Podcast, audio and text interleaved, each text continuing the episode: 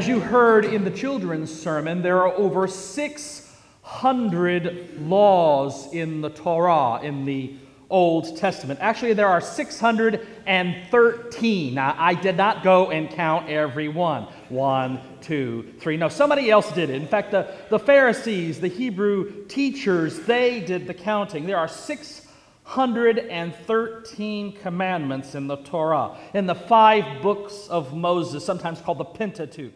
We all know what those books are. Say them with me Genesis, Exodus, Leviticus, Numbers, and Deuteronomy. You see, Vacation Bible School paid off. It did indeed.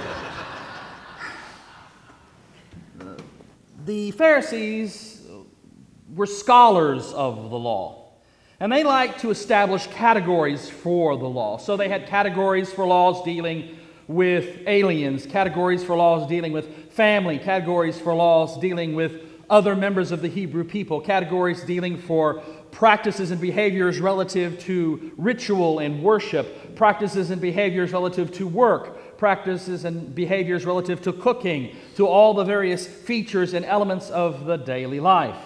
Uh, they also categorize the law by weighty elements or weighty or important issues or laws or commandments, and those that were lighter, not so weighty laws and commandments. The ones that were weighty were the biggies. Let's see. One really good, weighty law would be Thou shalt not commit murder. I assume you all would agree with me that the law against murdering is an important one, right? Right? There you go. Thank you. You're awake. Good. The law against committing murder is really important. Another really, it's one of the Big Ten. Another really important law, also part of the Big Ten, and very important to the Hebrew people, was the law about keeping the Sabbath day. Thou shalt remember the Sabbath day to keep it holy. That's one of the Big Ten. It's one of the weighty laws, except that unfortunately, so frequently we are apt to fail to keep it.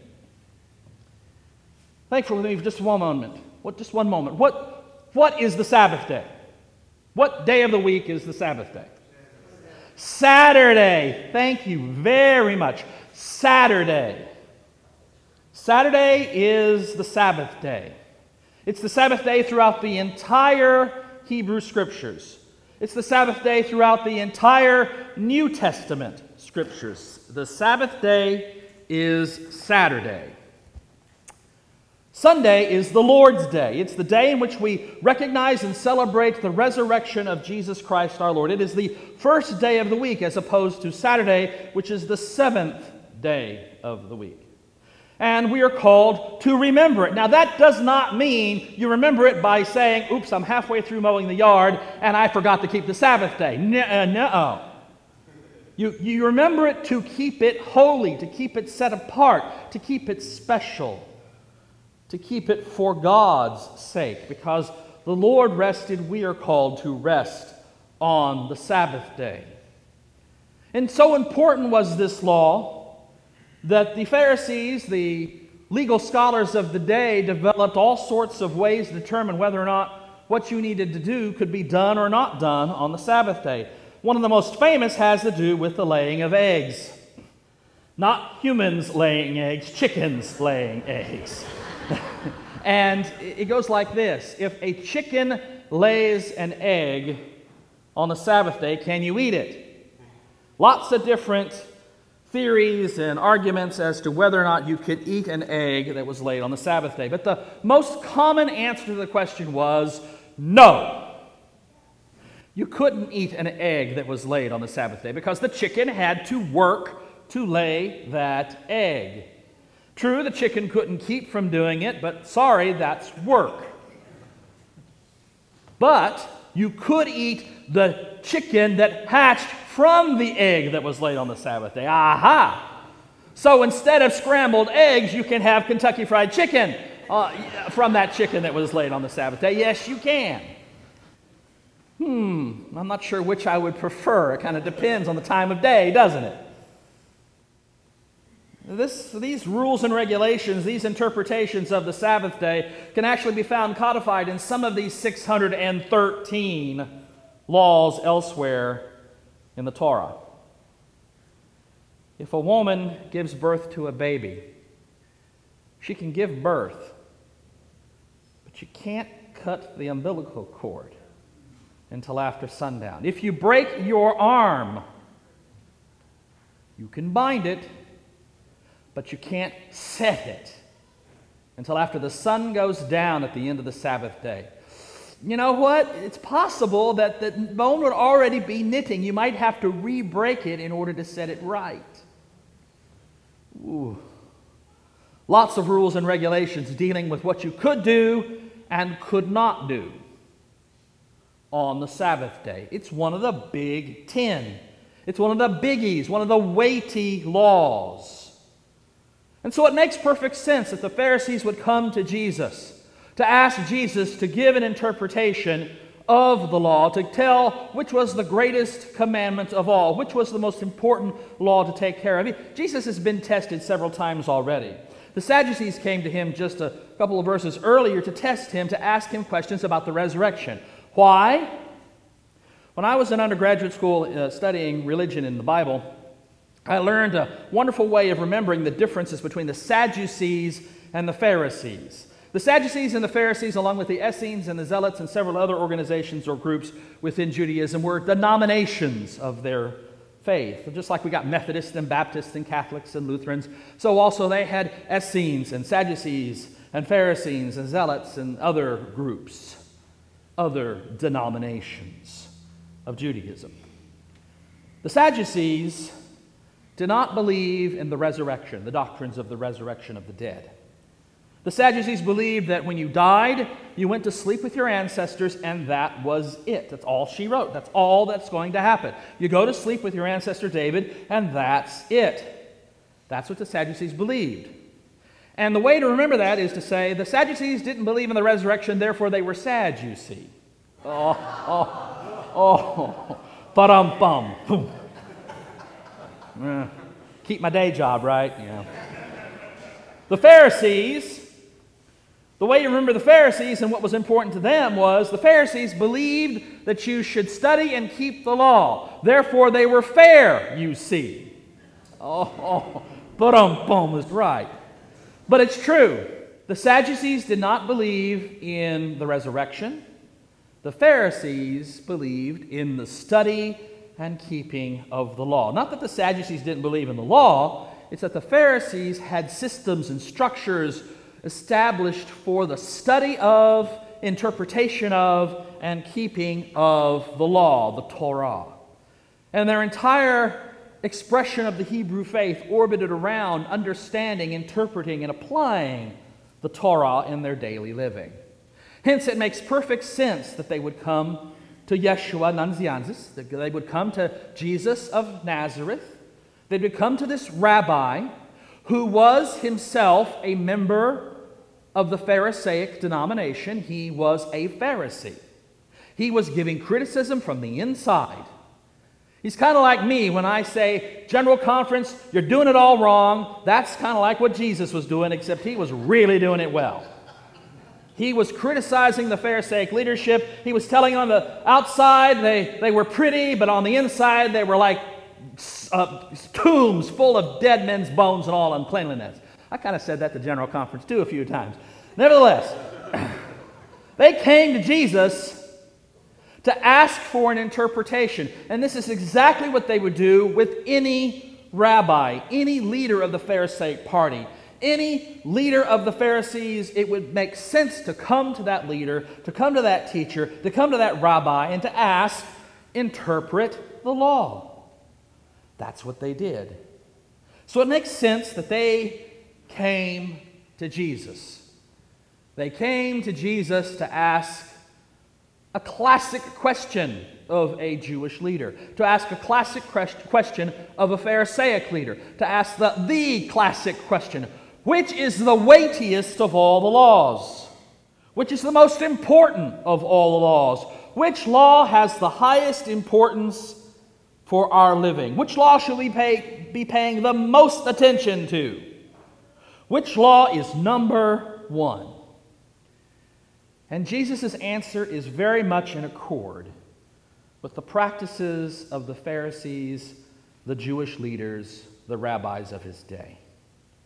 Jesus goes not so much to the Ten Commandments as he goes to the very core, the very heart, the very center of the Jewish faith.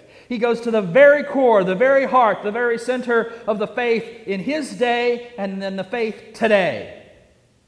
He goes to what is called the Shema in Hebrew practice.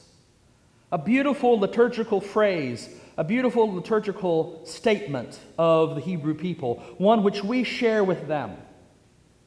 In Hebrew, it goes like this Shema Yisrael, Adonai Eloheinu, Adonai Echad. Shema Yisrael, Adonai Eloheinu, Adonai Achad. Hear, O Israel, the Lord your God, the Lord is one. Or possibly, Hear, O Israel, the Lord is our God, the Lord alone, only the Lord. It is the core affirmation of the Jewish people. It is the core affirmation of the Hebrew people. It is the core affirmation of all those who share the Hebrew Bible as part of our scripture. It is the core affirmation that resided behind Jesus Christ our Lord. Hear, O Israel, the Lord our God, the Lord is one. The Lord alone. There is no other boss, there is no other ruler, there is no other king, there is no other president, there is no other bishop, there is no other pastor, there is no one in this universe more important than Yahweh Elohim, the Lord our God.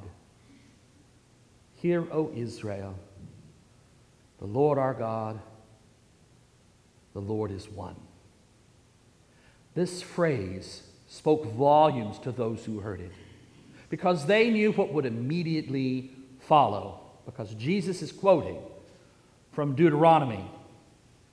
Deuteronomy chapter 6, verse 4 is Hear, O Israel, the Lord your God, the Lord is one. Verse 5, immediately following it, and un- inseparable from it, absolutely part of it, you shall love the Lord your God with all your heart and with all your soul and with all your might.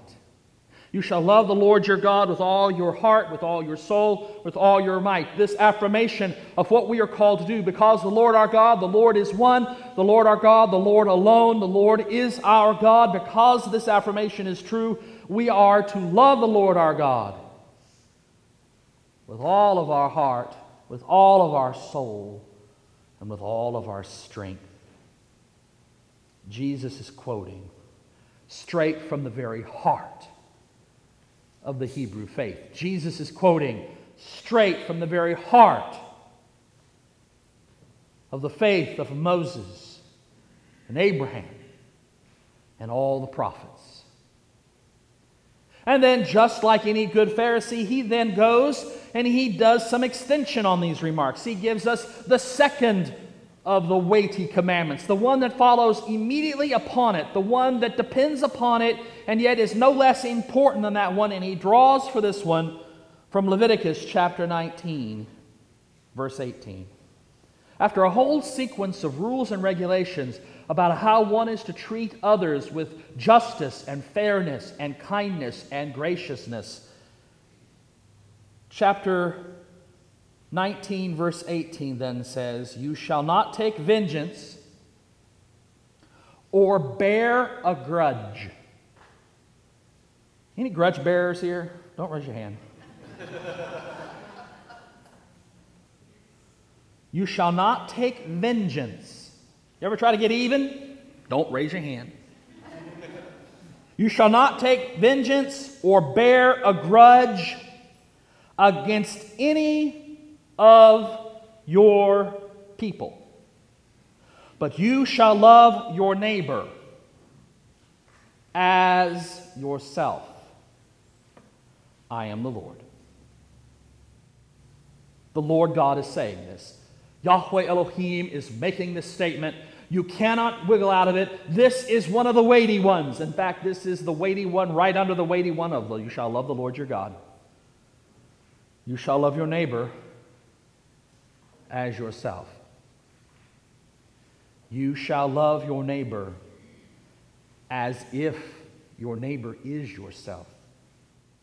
It's part of the definition of love, which I think is central to our very living as Christians.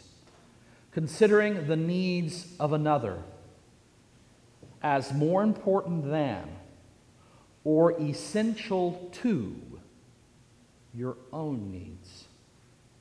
For your needs to be met, the other's needs to be met too. Loving your neighbor as yourself means caring for the other so much that you would rather lack for them to have. Think about it with your kids. I know my parents, and I'm sure many of you, sacrificed a great deal so that your kids could have, even when you did not. That is what God has done for us in Jesus Christ. He sacrificed His only Son for us. That is what we are called to do ourselves. Set our sides and our needs, our desires and our needs aside in favor of others. You shall love the Lord your God with all your heart, with all your soul, with all your strength, and you shall love your neighbor as yourself. Jesus cites this as the very core of the Hebrew faith. In this, he is placing himself in the very center of Hebraic affirmation, in the very center of Jewish religion, in the very center of Pharisaic proclamation. He then concludes his own citation and interpretation by saying, On these two commandments hang all the law and the prophets. Every other law, all the other 611 laws are interpretive and explanatory of these two. Love the Lord your God and love your neighbor as yourself. Every other law, all 611 of them, and the prophets themselves all serve to interpret, apply these two. That makes them pretty important, doesn't it? Makes them important for the Jews and makes them important for us because Jesus selected them and identified them as the core of faith, loving the Lord our God and loving our neighbor as ourself. So much so that then, when he got around to expressing his own commandment, in John chapter 15, verse 12, I'm going to repeat that because you need to know it. John chapter, and there will be a test at some point in the distant future uh, at the throne of grace. John chapter 15, verse 12. This is my commandment. Now, Jesus is saying this. After having given all this interpretation over in Matthew, he now says here in John's gospel, This is my commandment. So it's got to be a big one, right? Be good? No. Be righteous? No. Don't murder? He doesn't say it at this point. No. Fill out your charge conference forms and have them in on time? No. Obey the bishop? No. Sorry, bishop. No. Obey the, char- the general conference? No. No. This is my commandment that you love one another. Oh gosh, Greg's getting on that love stuff. Jesus got on it first. This is in red lettering, friends. This is the Jesus stuff. This is my commandment that you love one another. That's what we're called to be about loving the Lord our God and loving our neighbors as ourselves, loving one another, loving God and loving one another.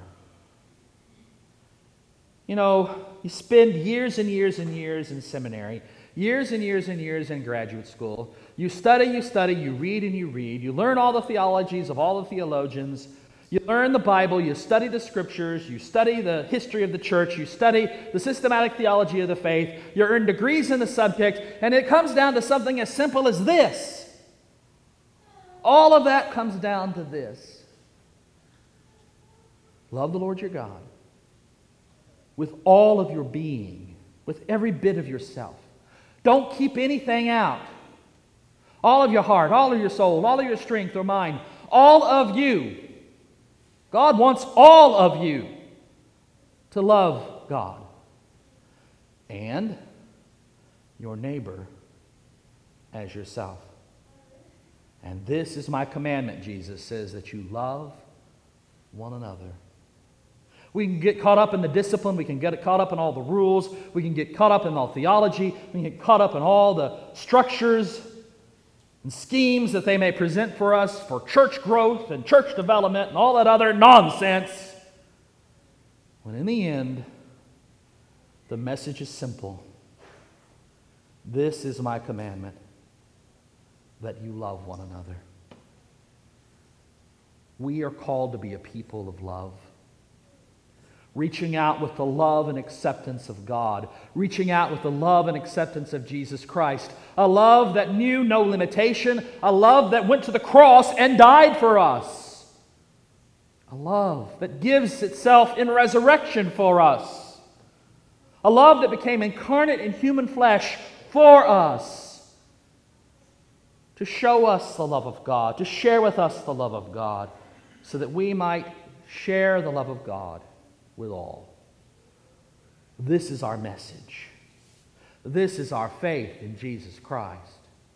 This is the calling we here today have received to proclaim the love of God, to proclaim the calling to love God, and to proclaim the calling to love neighbor as self, to reach out with the love of God for all. In the name of the Father and of the Son and of the Holy Spirit.